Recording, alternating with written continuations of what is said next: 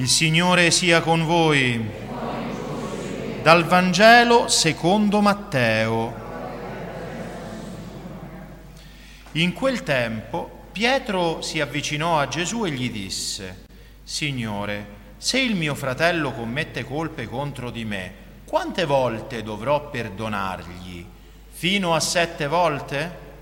E Gesù gli rispose, non ti dico fino a sette volte ma fino a settanta volte sette. Per questo il regno dei cieli è simile a un re che volle regolare i conti con i suoi servi. Aveva cominciato a regolare i conti quando gli fu presentato un tale che gli doveva diecimila talenti. Poiché costui non era in grado di restituire, il padrone ordinò che fosse venduto lui con la moglie, i figli e quanto possedeva, e così saldasse il debito. Allora il servo, prostrato a terra, lo supplicava dicendo, abbi pazienza con me e ti restituirò ogni cosa. Il padrone ebbe compassione di quel servo, lo lasciò andare e gli condonò il debito. Appena uscito quel servo trovò uno dei suoi compagni che gli doveva cento denari. Lo prese per il collo e lo soffocava dicendo restituisci quello che devi. Il suo compagno prostrato a terra lo pregava dicendo abbi pazienza con me e ti restituirò. Ma egli non volle, andò e lo fece gettare in prigione fino a che non avesse pagato il debito. Visto quello che accadeva, i suoi compagni furono molto dispiaciuti e andarono a riferire al loro padrone tutto l'accaduto. Allora il padrone fece chiamare quell'uomo e gli disse, servo malvagio, io ti ho condonato tutto quel debito perché tu mi hai pregato non dovevi anche tu avere pietà del tuo compagno, così come io ho avuto pietà di te? Sdegnato il padrone lo diede in mano agli aguzzini finché non avesse restituito tutto il dovuto. Così anche il Padre mio celeste farà con voi se non perdonerete di cuore ciascuno al proprio fratello. Parola del Signore. Siano lodati Gesù e Maria. Cari fratelli e sorelle, tutta la liturgia di questa ventiquattresima domenica del tempo ordinario ci parla di questa realtà che il Signore ci inculca con tutto il suo insegnamento e con la sua stessa vita. Qual è questa realtà? È il perdono. Il perdono. È una parola bella, ma tanto abusata. Perché? Perché lo pretendiamo il perdono. Quando sbagliamo, quando inavvertitamente facciamo qualcosa che può ferire gli altri, quando siamo noi a cadere nel, nell'errore, lo chiediamo, lo pretendiamo. Quando invece tocca a noi darlo, ecco lì ne siamo più avari ne siamo più avari perché non è facile tante volte perdonare chi ci ha fatto del male, perdonare chi non cambia atteggiamento nei nostri confronti. Però vedete, il Signore, sapendo che è cosa difficile, che è cosa difficile, non solo ce lo dà come esempio, ma ce lo dice in tutti i modi, in tutti i modi anche mettendolo in una delle petizioni fondamentali che noi facciamo al Signore nel Padre nostro. Ogni volta che preghiamo il Padre nostro chiediamo al Signore di perdonare a noi i nostri debiti come anche noi li perdoniamo ai nostri debitori. Quindi se non perdoniamo stiamo di fatto chiedendo la maledizione del Signore su di noi. Se siamo incapaci di perdonare, se non vogliamo perdonare. Se diciamo no, non ce la faccio, vedete il Signore per darci, per aiutarci a guarire, perché in effetti, vedete, non c'è nulla che rende marcio l'essere umano come l'odio. L'odio è l'opposto dell'amore e l'amore è la vita dell'uomo. Noi siamo fatti per amare. Chi non ama, dice l'Apostolo San Giovanni, è già nella morte. E l'odio è davvero la morte dell'anima.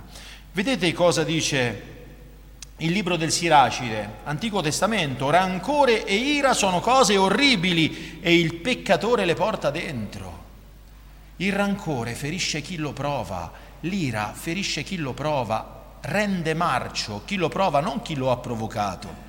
Se qualcuno mi ferisce, mi dice qualcosa contro, mi fa qualcosa contro, e suscita e in me nasce questo sentimento di avversione, di rancore, di odio, di avversione, sono io a essere marcio.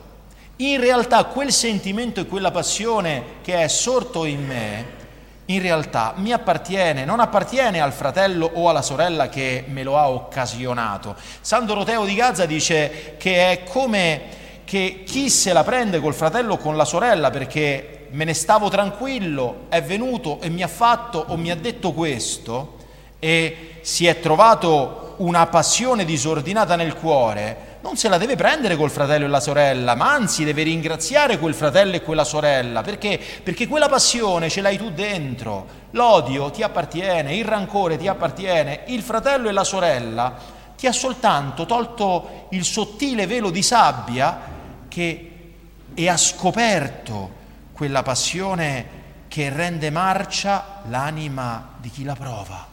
E quindi dovremmo dire grazie a quel fratello e a quella sorella che ci ha fatto vedere la nostra miseria, il nostro limite. E Gesù per farci superare appunto questo limite ci dà quest'obbligo di perdonare, perché è un obbligo il perdono, quest'obbligo fondandolo proprio sul perdono e l'amore che Dio riversa su ciascuno di noi. Vedete, nella parabola, occasionata da questa domanda di Pietro, io me lo immagino Pietro che voleva sembrare perfetto al, al, al Signore, dire quante volte devo perdonare? Sette volte? Per gli ebrei e in ambito biblico sette è il numero della perfezione, quindi perfetto, sette volte perdono Pietro, no sette volte, 70 volte sette in un, in un numero illimitato di volte. Peraltro, peraltro se guardiamo ciascuno alla vita propria, se guardiamo ciascuno a se stesso, quante volte il Signore ci ha perdonato fino ad oggi? Quante volte? Io non le conto le volte che mi sono andato a confessare, confessando i miei peccati e tutte le volte ho ricevuto il perdono da parte del Signore. E continuo a perdonarmi il Signore, non si stanca mai. Che se il Signore facesse come fanno tanti, che dicono sì, io perdono, però non voglio più avere a che fare con quella persona, che diremmo del Signore che mi dice sì sì ti perdono però non voglio più avere a che fare con te. Detto da parte del Signore io tremo se il Signore non volesse avere più a che fare con me se mi ignorasse se mi dimenticasse se non mi pensasse più. E non è quello che tanti cristiani si illudono di mascherare sotto il nome del perdono? Sì io perdono però una croce sopra e non siamo cristiani così, fratelli e sorelle, ci illudiamo di essere cristiani, perché ciò che ci rende cristiani veri è proprio questa capacità di perdonare al di là e andando oltre le capacità umane, come grazie al perdono e all'amore di Dio. Vedete, il debito, qui si parla di due servi, uno che ha un debito col padrone, 10.000 talenti, e un altro che ha un debito con un altro conservo, diciamo, 100 denari. Non c'è paragone fra questi due debiti. 10.000 talenti sono 10 milioni di denari, cioè, capite? L'offesa che c'è tra noi, che noi facciamo a Dio è incommensurabilmente più grande di quelle che ci possiamo fare vicendevolmente, se non altro proprio per la dignità altissima di Dio, perché in effetti noi tutto riceviamo da Lui e quindi le offese che noi facciamo a Lui sono più che di persone ingrate, perché da Lui riceviamo ogni bene, riceviamo tutto da Lui, quindi offenderlo è qualcosa di incommensurabilmente più grande che se ci offendiamo vicendevolmente. Allora vedete, non c'è paragone tra queste offese, proprio a partire da, questa, da questo non paragone e dal, quindi dal non paragone che c'è dal, tra il perdono di Dio e il perdono, no, il perdono nostro, e il perdono nostro, appunto, noi dobbiamo fondare il perdono che ci doniamo gli uni gli altri, che ci doniamo. È il perdono, è un dono, è un dono d'amore che ci facciamo nel nome di Gesù, nel nome suo. Perché, vedete, è vero che il rancore, l'odio, questi sentimenti negativi rendono marcia l'anima di chi li prova e quindi feriscono chi ce l'ha.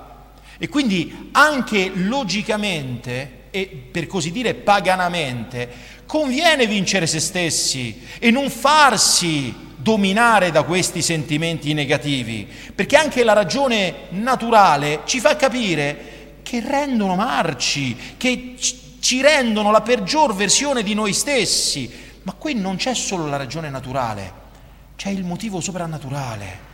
Gesù termina questa parabola con delle parole lapidarie che fratelli e sorelle noi dovremmo veramente scolpirci nell'animo.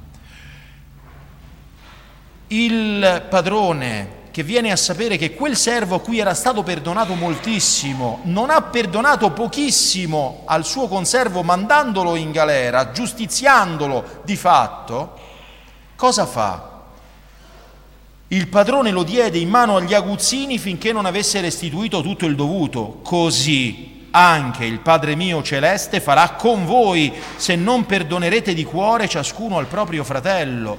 E io non so voi, fratelli e sorelle, ma se penso che il Signore non mi userà misericordia e dovrò restituirgli tutto ciò che devo, io tremo, perché non so quando uscirò di lì, se uscirò di lì.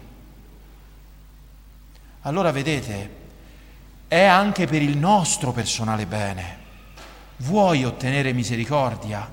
Hai bisogno della misericordia del Signore? Sì ne abbiamo bisogno tutti della misericordia del Signore, perché senza la misericordia del Signore siamo fritti, tutti quanti.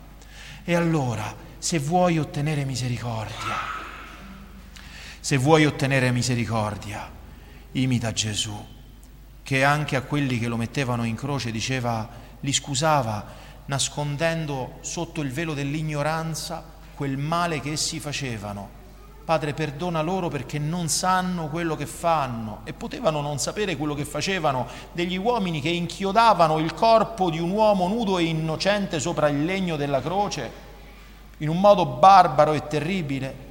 Ebbene sì, Gesù diceva non sanno quello che fanno e non soltanto perché non sapevano che Lui è Dio, no, perché erano totalmente presi in ciò che stavano facendo, dimenticando anche che era innocente.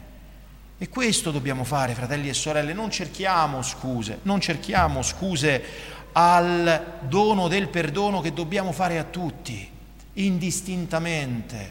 Non importa cosa ci abbiano fatto o detto, non importa. Vedete, il perdono impone qualche obbligo, un minimo di obblighi negativi e un minimo di obblighi positivi. Gli obblighi negativi vuol dire non, non odiare in cuor proprio, ossia non alimentare nei risentimenti, non conservare sentimenti malevoli, non li nutrire, non ci pensare, lascia andare, dimentica Vai oltre, distogli la mente da quel male che ti è sembrato aver ricevuto, offrilo al Signore e vai oltre. E questo ti porterà ad astenerti dalla vendetta e quindi dal trattare quella persona che ti ha fatto del male come tratteresti chiunque altro. E lo fai per amore di Dio. Lo fai per amore di Dio, perché lo stai donando quel perdono a Dio, che vede nel cuore vede la tua misericordia, vede il tuo perdono e ti perdonerà.